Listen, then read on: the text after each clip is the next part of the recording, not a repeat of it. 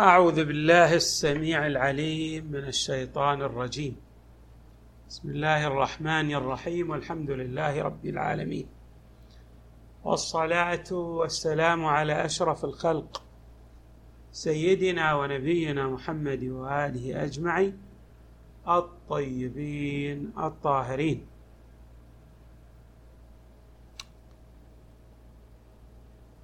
لا زال الكلام موصولا حول حقانية معرفة الله تعالى. على ضوء ما جاء في اي القرآن الكريم والروايات الواردة عن النبي صلى الله عليه وآله والأئمة من أهل البيت عليهم السلام. إذ يهمنا أن نجمع بين آيات القرآن الكريم وما ورد عن النبي صلى الله عليه وآله والأئمة من أهل البيت. من أهم معالم التوحيد الصفات مبحث الصفات لله تعالى وفيه أبحاث متعددة وكثيرة. كبحث الصفات الذاتية والصفات الفعلية. وكذلك مبحث هل ترجع صفات الفعل إلى صفات الذات أم لا. وأيضا من المباحث مبحث الصفات الخبرية. بمعنى أنه يوجد صفات لله تعالى أخبر الحق تبارك وتعالى عنها في آيات القرآن الكريم كالوجه مثلا. قال تعالى كل من عليها فان ويبقى وجه ربك ذو الجلال والإكرام.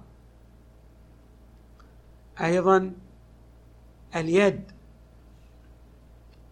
وهكذا أيضا القبضة الساق الجنب وما إلى ذلك من الصفات التي ذكرت. أي أخبر الحق تعالى أنه يتصف بها في آيات القرآن الكريم. وبالتالي فحري بنا أن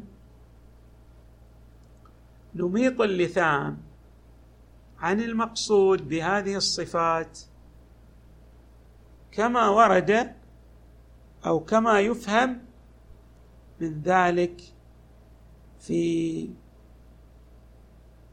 تفسير وإيضاح وشرح الروايات الواردة عن أهل البيت عليهم السلام. لآيات القرآن الكريم. طبعا الوجه في اللغة له معان متعددة. من جملة المعاني هو الذي الشيء الذي يواجهك. بمعنى ما يبدو لك كجزء من شيء ويظهر حقيقة ذلك الشيء. فاذا الوجه يعبر عن جزء يظهر الكل إذا صح التعبير. ولكن الوجه أيضا في اللغة يطلق ويراد به ذات الشيء. فلما نقول وجه الشيء نريد به ذاته. ويطلق أيضا ويراد به الطريق للوصول إلى المقصد. مثلا إذا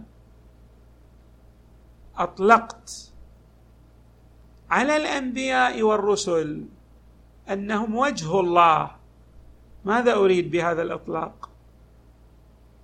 أريد بهذا الإطلاق أنهم الطريق الموصل إلى الله تبارك وتعالى.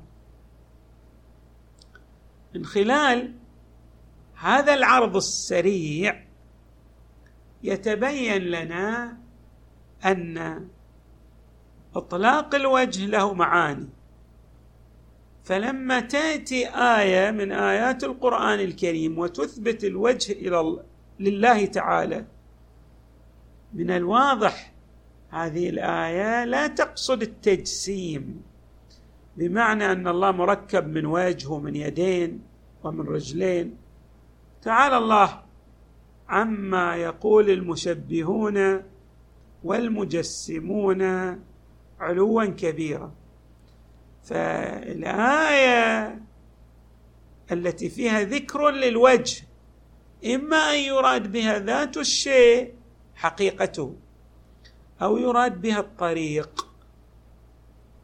ولا يمكن أن نحمل الآية على الوجه بمعنى الجزء الذي يظهر من خلاله الكل وبالتالي تصبح الذات المقدسة مركبة من أجزاء لأن حمل الذات على هذا المعنى يعني على المعنى التركيبي. سوف يجعل الذات المقدسة ممكنة يعني ليست بواجبة الوجود لذاتها. والله تبارك وتعالى نحن نعلم أنه واجب الوجود لذاته. الروايات مثلا التي جاءت في ايضاح وشرح قوله تعالى كل من عليها فان ويبقى وجه ربك ذو الجلال والإكرام بينت أن المراد من الوجه هو شنو؟ هو الطريق. هو الطريق. بمعنى أن الله تبارك وتعالى وقد أعطى التطبيقات لهذا الطريق. من هذه التطبيقات الأنبياء والرسل والحجج على الخلق هم الطريق الذي يوصل إلى الله. أعطت أيضا تطبيقا آخر عندما نقول نعم. كل شيء هالك. إلا وجهه. ماذا يراد بالوجه ها هنا؟ يراد أن جميع الأعمال التي يأتي بها الإنسان إذا لم تكن في سبيل الله فليس لها بقاء. بمعنى أن هذه الأعمال باطلة إلا إذا أتي بها لله تبارك وتعالى. فإذا هنا لما نقول إلا وجهه أي إلا ما أريد به الحق تبارك وتعالى. هذا معنى تطبيقي ويمكن أن يفسر على نحو ما أفاده السيد الطباطبائي رحمه الله في ميزانه من أن هذا تفسير من قبيل الجري يعني التطبيق. وقد نجد لو تتبعنا اللغة العربية في استخداماتها المتعددة نجد أن هذا المعنى متعارف من ناحية الاستعمالات في اللغة العربية. مثلا نقرأ في الرواية عن إمامنا الباقر عليه السلام في قوله تعالى كل شيء هالك. قال الإمام عليه السلام الا دينه والوجه الذي يؤتى منه. يعني الدين بما أنه طريق راح يبقى لأنه هو الوجه الذي يؤتى منه الله تبارك وتعالى. ونقرأ في رواية أخرى عن إمامنا الصادق عليه السلام في إيضاح قوله تعالى كل شيء هالك قال الإمام إلا من أخذ طريق الحق يعني كل شيء سيوصلك إلى ماذا؟ إلى الخسارة. الباقي الذي يؤدي بك إلى الربح ما هو؟ طريق الحق. وروي عن الإمام الرضا عليه السلام أنه قال إن وجه الله هم أنبياؤه ورسله وحججه على الخلق. وهم وهم الذين بهم يتوجه إلى الله وإلى دينه. يعني نحن كيف نعرف الله إلا من خلال ما جاء عن أوليائه؟ وعن الحجج الذين وضعهم الله تبارك وتعالى حججا على الخلق. فلذلك الإمام يقول بهم يتوجه إلى الله وإلى دينه وإلى معرفته ومعرفته. فإذا الرواية هنا عن إمامنا الرضا عليه السلام غاية في وضوحها. والروايات في هذا النساق لا تأتي يعني من خلال تطبيق بعيد. الرواية في الحقيقة تفصح عن المعنى المقصود للآية. يعني توضح أن هذه الآية جاءت بهذا المعنى. أيضا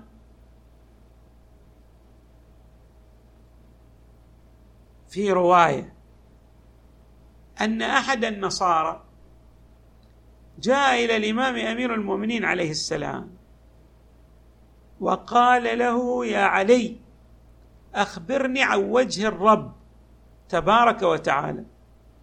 الإمام أراد أن يقرب له المعنى بنحو محسوس. نحن نعرف الأمور آه، المجردة من خلال بعض الأمثلة المحسوسة.